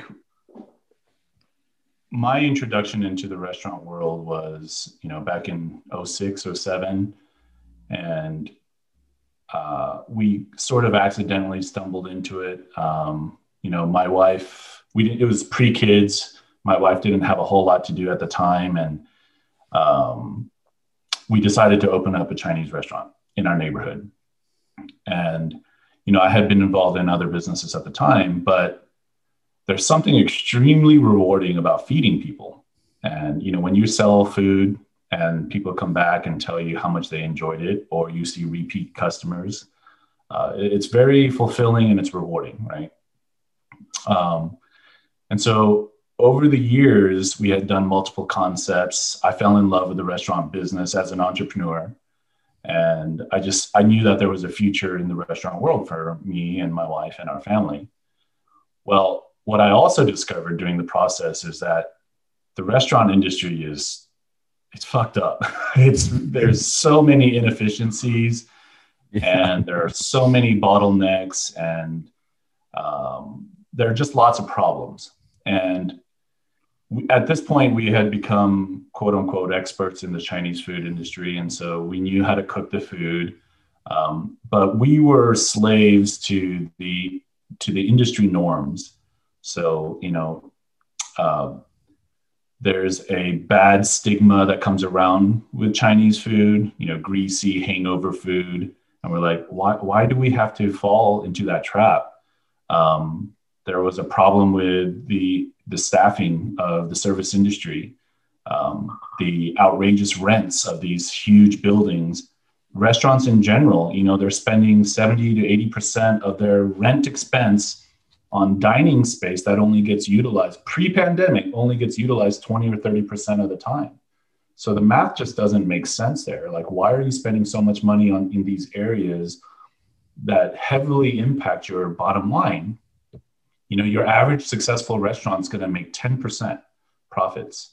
So for every one hundred dollars they sell, they're hoping to make ten bucks. If, right? if That's that, right? Good, if, if that. that. If that. I said, and yeah, and I preface that by saying your average successful restaurant. Yeah. That, right? I always say breaking um, even in the restaurant industry is, is a success. I know. Yeah. And so there's something wrong with the industry in that sense. And we were fortunate that our experience was in the Chinese food world. Um, and what I mean by that is we know, you know, Chinese food is already extremely, extremely popular in America. Over eighty percent of Americans have had Chinese food. And yet wow. over eighty percent of the Chinese food restaurants in the country are mom and pops, right? So they're, you know, Miss Miss Angie Lee with her husband, who has a small corner Hunan something, right, that just feeds their little neighborhood. And the only reason why they have that restaurant is because they have children and they're trying to put those kids to school so that they become successful lawyers or attorneys or whatever it is. They're not looking to hand these restaurants down to their kiddos. Well, there's no, no one doing fast food like in a enterprise sort of Uh, sort of, you know, this business solution. Yes, Panda Express had come around at this point, which is doing extremely well. Whether you like their food or not, they are oh, yeah. in a massively successful company. Yeah, um, and they do yes. a lot of good to to the country. They give back crazy amounts of money and things like that. Oh, that's great. But anyway, we realized that, you know, I had sort of this. It, I wouldn't even call it an epiphany, just a new realization why, you know, Chinese food is synonymous with takeout.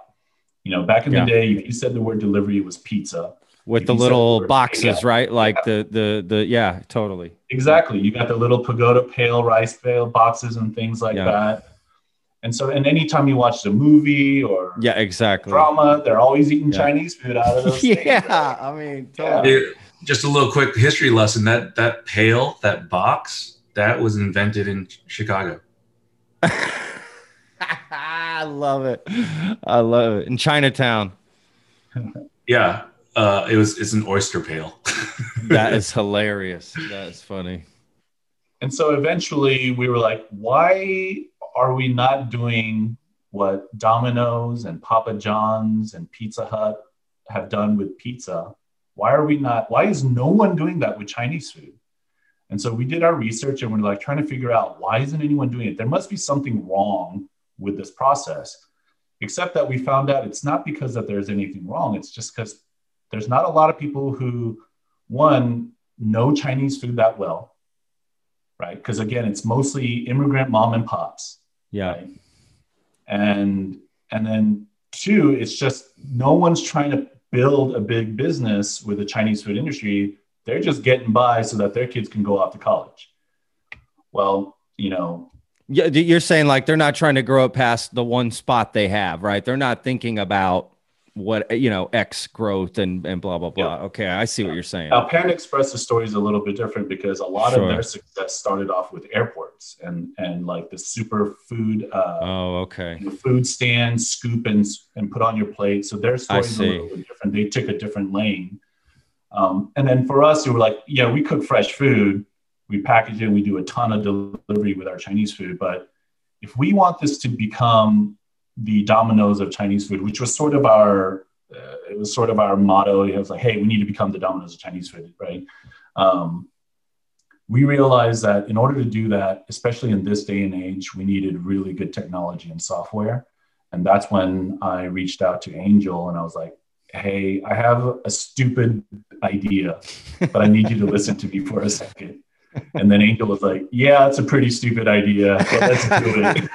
Right? It's like Chinese food, really, of all things, Chinese food. And then we talked about numbers and cents and and the software. And, and then things were just starting to come together. So, and that's when, you know, things took off and uh, we built the software for a year and a half before we opened our store. Wow. Holy cow. Wow. That's a, that's a, I didn't know that. Okay. That's crazy. So y'all developed your own system for the, for delivery, for the orders, you know, ordering system with the customer, every, right. That whole interface, everything. Wow. That is, that's amazing. We're, we're probably the only Chinese restaurant in the world who started with code first.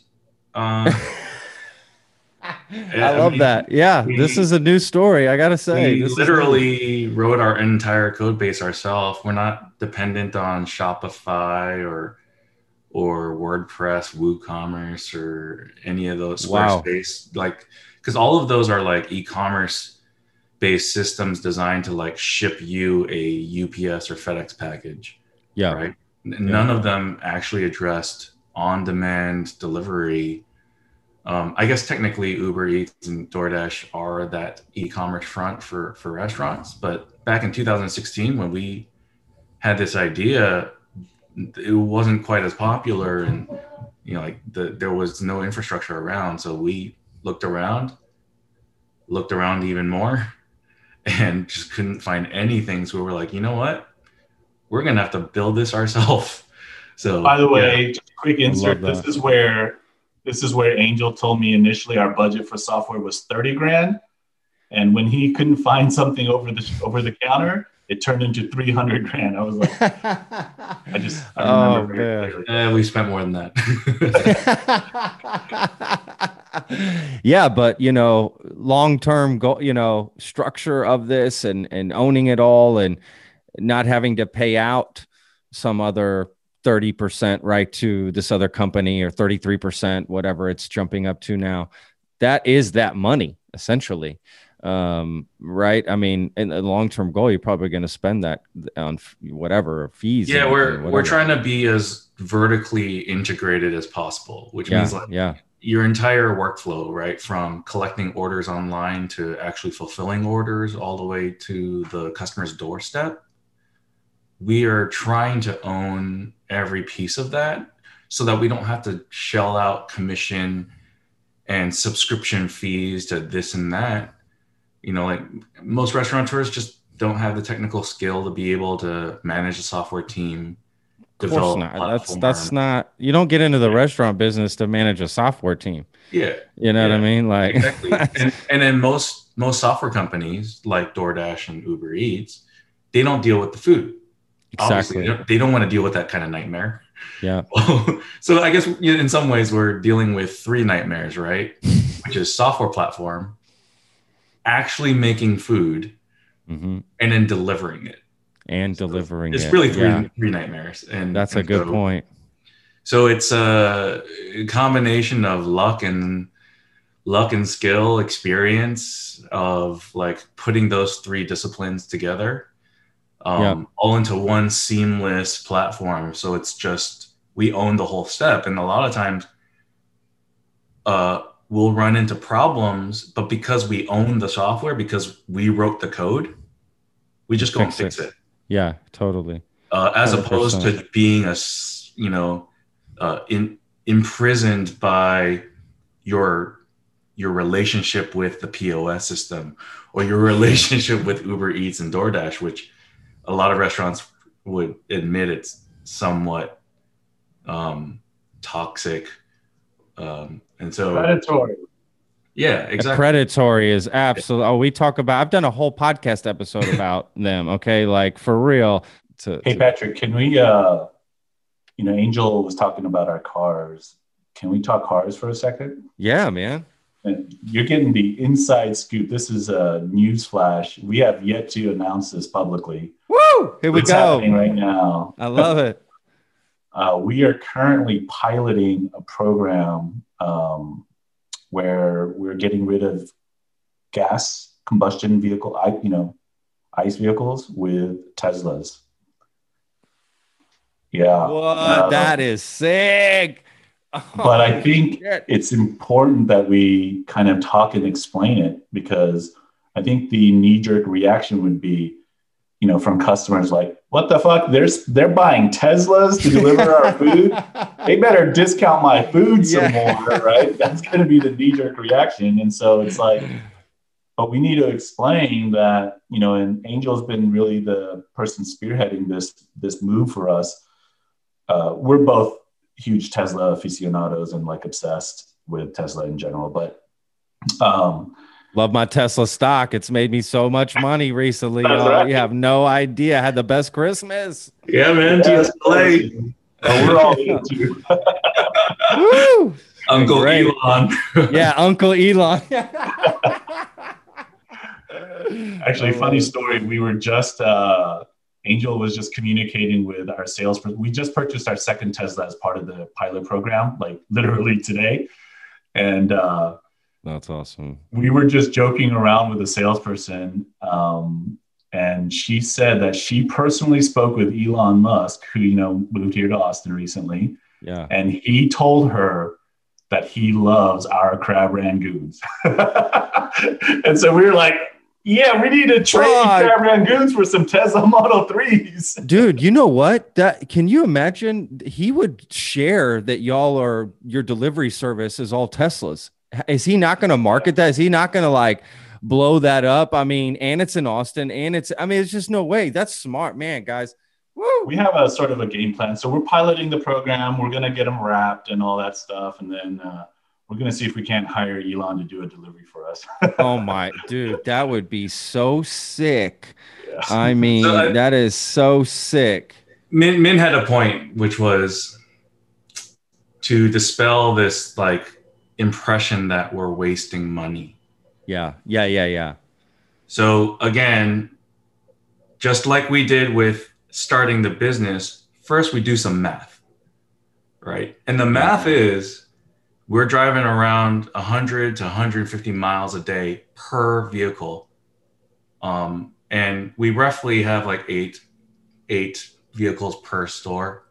Um, so like uh, we're spending a lot of money on fuel, on gasoline. Sure. And so we did the calculation.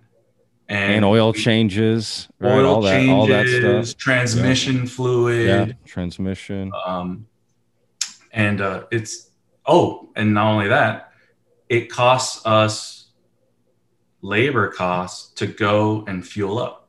Like we don't literally have a gas station at our yeah. store, so it it's something like fifteen minute to twenty minute round trip yeah. to just go fill up the the car, and we do that almost every day. Um, so we've got a huge, huge spreadsheet. It's like twenty tabs, um, doing all these calculations on our you know, uh, our costs. And we pitted it against the Model three, and we're going to save three thousand dollars annually per vehicle just on the fuel. Give me a break, right? And so, and then not only that, the resale value of an electric vehicle is much, much higher. Yeah, than, yeah, yeah. Than our um, our Priuses and our Corollas that we're using yeah. today. Um, and by the way, these are this is math put against hybrids, not just like a normal gas guzzler. These are forty-five mile per hour, mile per gallon vehicles, so it's tough competition. Wow. Sure, but like electricity rates are ten cents a kilowatt, so like it just it's still saving us tons and tons of money. Um, so at the end of the day, we're not actually spending more; we're spending way less on the total operations um, using Model threes. Yeah, um, you know. But the first. benefit is it looks like you're spending more. That's even better. That's like, right. It, it just the production value, as we'd say in film, right? Like it, it just it, it just gives it way more production value at the same time. Plus, people are like, oh damn, is that a Tesla? Oh shit, that's cool. I mean, that's just the first reaction people are going to have as well, that you're not going to get from, oh shit, is that a Prius? No one's ever said that, I don't think, in the history of cars, right? Oh, at least what the drivers think too. Yeah, like, you're right. Like, oh, I get to cruise around in a Tesla. one hundred percent. Come be a driver with us. You get to cruise. Exactly. You get to cruise around in a Tesla. I mean, absolutely. Plus your Instagram game. Right, all that goes up, all that stuff. It, it, it really is a domino effect in, in a lot of ways. Uh, oh, it's really smart. Look, look, let me say this, and for the people listening, for anyone thinking, oh gosh, they're going to get Teslas, they're spending money, they got money to burn, so they should lower their prices. Listen, y'all, think about everything they've said during this podcast. Th- think about it. They think about everything. Okay, I'm I'm gonna I'm gonna rub y'all's backs here. Y'all are. This is what I love about y'all. Y'all are thinking about this stuff. You're taking the time, you think you're taking the effort, you care, you respect it. You, you know, you want to invest in people that are thinking like y'all, right? You want to go eat and support at a, a place like this because they care, guys, that you're giving them money that they're going to invest well. Look at the money you spend at their place. Look what they do with it. Look what they turn around and do with that money. I think that's impressive. And I think that's something that a lot of business owners do not do, which is respect the money coming in. And that's, I, I, you know, so for y'all, you know, maybe having that issue, or if people are going to have, you know, that issue on the front end, that that's, that's my response to them. Um, especially just from what I've heard from y'all, you know, you guys care about this business. You're trying to grow it and stay in business, right? You can become a fan and not worry about, well, they'll be gone in six months. You know, you, you can worry about investing in y'all and, and, you know, because of what y'all are thinking about and being on the cutting edge of things. To be frank with you, you're almost ahead of the curve a little bit every time, and, you know, making moves that you're going to see other people making years down the road, which is, which is great. So yeah, we're trying to be, we're trying to be considerate. Um, yeah. We're trying to be, you know, like Goes. as we're trying to hustle, right? Like yeah. that's, that's what, that's what entrepreneurs do, is we hustle. And putting together a crazy twenty tab spreadsheet to do calculations on vehicle expenses is, is our example of hustling. Um, there's tons of non-quantitative benefits here. And I want to highlight the fact that in January, January first, we became, we converted from like just a normal L L C into last year. January last year. We converted into a uh, a B Corp, a benefit corp, which is similar to a C Corp, except a B Corp, a benefit corp, uh, allows us to put into our mission statement as a company of how we're going to benefit, uh, you know, society or the community, um, and that's uh, that plays out in, you know, more compostable, sustainable um, sources of ingredients, as as well as our, our packaging. That's awesome. But the the move from gas guzzler to electric vehicles is in the same vein. It it's part yeah. of our mission statement, which is sure. um, we want to you know, reduce our carbon footprint. Awesome. Um, so we care about that too. So there's so many pros. It's like, it's just, so what do you do? What do you do here? Y'all are firing on all cylinders here. Well, so. you know, thanks, Patrick. We, I, I can't say how much we appreciate, you know, you sharing our story. That's all part of the part of the journey too, is, you know, sharing the story, being a part of the growth, and, you know, you add another page into a chapter of this book that we were trying to write, um, about how not only can we make a thriving, profitable business, but a business that does the right thing, does it the right way. You know, when did that become, you know, strange, right? And so, like, you're so uh, extreme. I don't know. That's, that's, that's extreme. Yeah. So, you know, we're having fun doing it. We work hard, but we love it. We have, we do it with a lot of passion, and I'm mostly excited that the people that, you know, work with us as a team, as a family at, at Tso, or for, you know, for the most part anyway, they, they seem to enjoy working with us too. So, um, yeah, we're going to continue to rock and roll, man. That's so awesome. Yeah. We'll be looking out for these Teslas, y'all. You know, that's yeah. what, that's, that's just exciting. I would not, I, you know, makes me just want to order food just to see the Tesla roll up to my house, to be frank with you. Like, especially if, Al, you're probably gonna have to tell the drivers, listen, guys, none of this auto driving, right? None of the, those features. You might have to disable disable that shit, because I can see them. Uh, you know, I don't. You know, I've never actually even been in a Tesla, so I don't know how. Like, how does that even feel? The auto feature. I've never even been in a car that's done it. I don't know how how even far advanced the Teslas are. Um, you know, as far yeah, you, as that goes, you can but. you can control the speed. Uh, you can rem- you can disable the autopilot stuff, but I mean, like, we're not worried about that, because, like, if we have a driver that's got a problem, you know, you'll know it. If we have a problem yeah. driver, then that, sure. that problem is really with us, because we hired them. Yeah. Wow. Look at you and, taking responsibility. That's how you do it. That's right. I mean, that's I where it starts, right? You, I agree. You, I agree. You hire the right people. You set the right culture, and then you trust people as adults to do their job. I mean, the reason why they're paid the way they're paid is because we don't have to use, we don't have to use a tip to incentivize great service. Sure. They provide yeah. great service because they're great people, and we yeah. only hire great people. And those great people will be okay. entrusted with our, our, our Teslas, just as they've been entrusted with our Toyota Priuses up until this point. Hey, and they're entrusted with the food, getting the food to that yeah, person. Exactly. Yeah. You know, that's exactly. a big deal. That's a big deal. Well, is there anything we didn't mention real quick? Well, well, uh, obviously, you know, you guys will give your social media and website and all that stuff and how people can order and whatever, but anything real quick that y'all, that I didn't mention that y'all wanted to quickly throw out? Uh, yeah. You know, we've got the two locations, uh, thirty-eighth and nine thirty-five is our Cherrywood location. We have the Arbor location at one eighty-three in Mopac. Uh, coming, our expected opening for our South Congress and Old Torf is in April.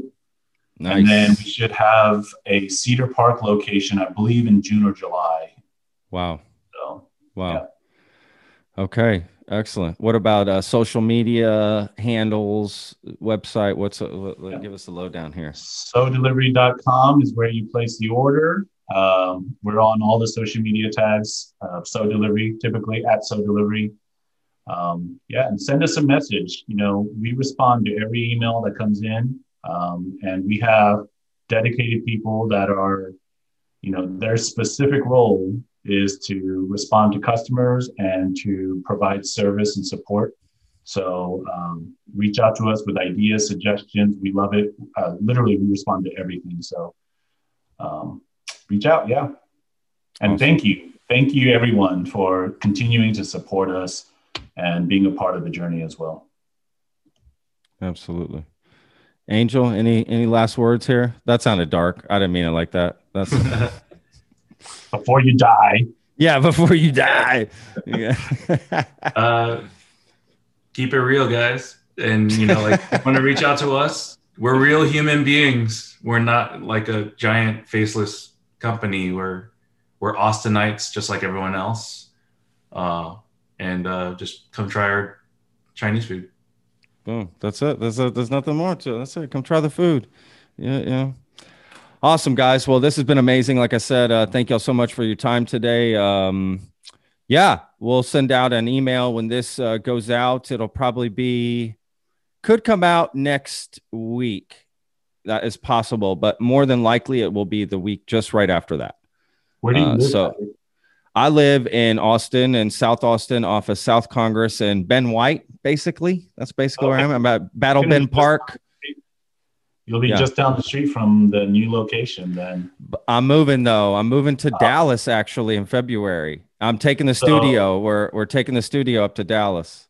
Oh, nice. So that's our next market is Dallas. So well, I will be there. There is no question yeah. about that. Uh, you know, the the podcast is all Texas, right? So we we got to start promoting uh some other yeah. other stuff. In fact, I haven't even mentioned that on the podcast. You guys, y'all y'all got me to just Uh, release some new information that has not been said yet. Uh, so yes, that is happening. I'm we're moving the podcast to Dallas. Uh, I'll I'm sure I'll go more into on a separate intro of that. But there's uh yeah, that's some new. Uh, I have one last question for you, and then yeah. I can call it quits for myself. Yeah, yeah, of course. What's your favorite Chinese dish?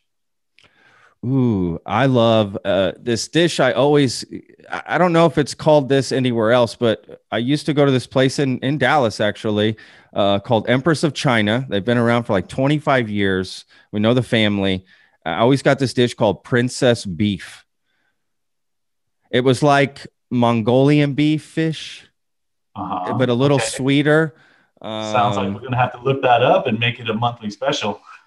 it it was deli- I mean, I literally got that every day for ten years. Not every day, but every time I went there for ten. I mean, they just I didn't change. I got egg drop soup, that fried rice. Like it was that's my dish. Uh, I like beef and veggie uh, when it comes to Chinese food and fried rice. That those are my those are my oh, jams. I, I found it here. Princess beef is a very similar dish to Mongolian beef. It, uh, depending on where you came from, they called it different things. Okay, right on. Bam. I didn't know. Yeah, I'm glad you looked that up. I've had all this time. I could have Googled that. I never did that. Uh, yeah, that's my dish. That was my, that's still my go-to dish. Uh, love that dish. We we did our research and we started looking at different cities and we're like, where should we expand to next? Um, and a, apparently the data shows that Dallas is one of the most obsessive cities over Chinese food, Chinese American food. I believe that. A hundred percent. They're everywhere. There's look, they actually have a lot of Asian food in uh, Dallas, Las Colinas, if you will. There's a lot of Vietnamese and Korean food. I've been to some of the best and, and, you know, not to use the word authentic inauthentically, but these are like real authentic places, you know, that my Korean friends will take me to. It's like, Patrick, they don't speak English. Okay. This is where we're going. We're going to have the best time. They just order a bunch of food and beer. And then, you know, I don't remember who I am the next day, but yeah, the food is delicious. There's so many options. Uh, yeah. There's so much food. I, I believe that. that that makes a lot of sense because a big yeah. metroplex too, right? You've got the Forward. surrounding stuff. Yeah. yeah. And everything in between, yeah. you know? Yeah, absolutely. Yeah. Well, that's awesome, guys. I can't wait for y'all to come to Dallas. That That is uh, for sure. But look, I come to Austin all the time. So especially for work, that that's still going to happen. So you know, definitely gonna, and before I go, man, I'm gonna have to order some food. That that's just gonna happen this weekend. We're gonna get some food. So right. well, anyway, thank you guys so much. Uh, let you guys get back to it. I know you guys got a lot of stuff to do. So again, thank y'all so much for your time. If you ever need anything, please feel free to uh, to reach out um, at, at any time. So th- no worries there. Uh, and again, thank y'all so much for your time. My best to y'all's families, and just uh, be safe during this time, and to y'all's staff as well. I hope. Uh, Uh, wish them the best. Thanks a lot. Thanks, Patrick. All right, guys. You. Y'all have a good night, okay? Get some rest. All right, you too. All right, Take bye-bye. Care. Bye-bye. All right, guys. I hope you enjoyed this format today for these interviews. Uh, we really enjoyed it. And uh, again, don't forget, you can check out both of these interviews unedited on our YouTube channel, The Lone Star Plate Podcast. As always, thank you for listening. Love you to death. The Lone Star Plate Podcast is produced by Texas Real Food. Go to Texas Real Food dot com and you can search your city for stores, butchers, restaurants, farmers markets, and more who are using fresh, artisanal, organic sources. It's a fun site that brings all natural options all together. I hope you enjoyed this episode. For more information, go to the lone star plate dot com. I'm your host, Patrick Scott Armstrong. Until next time.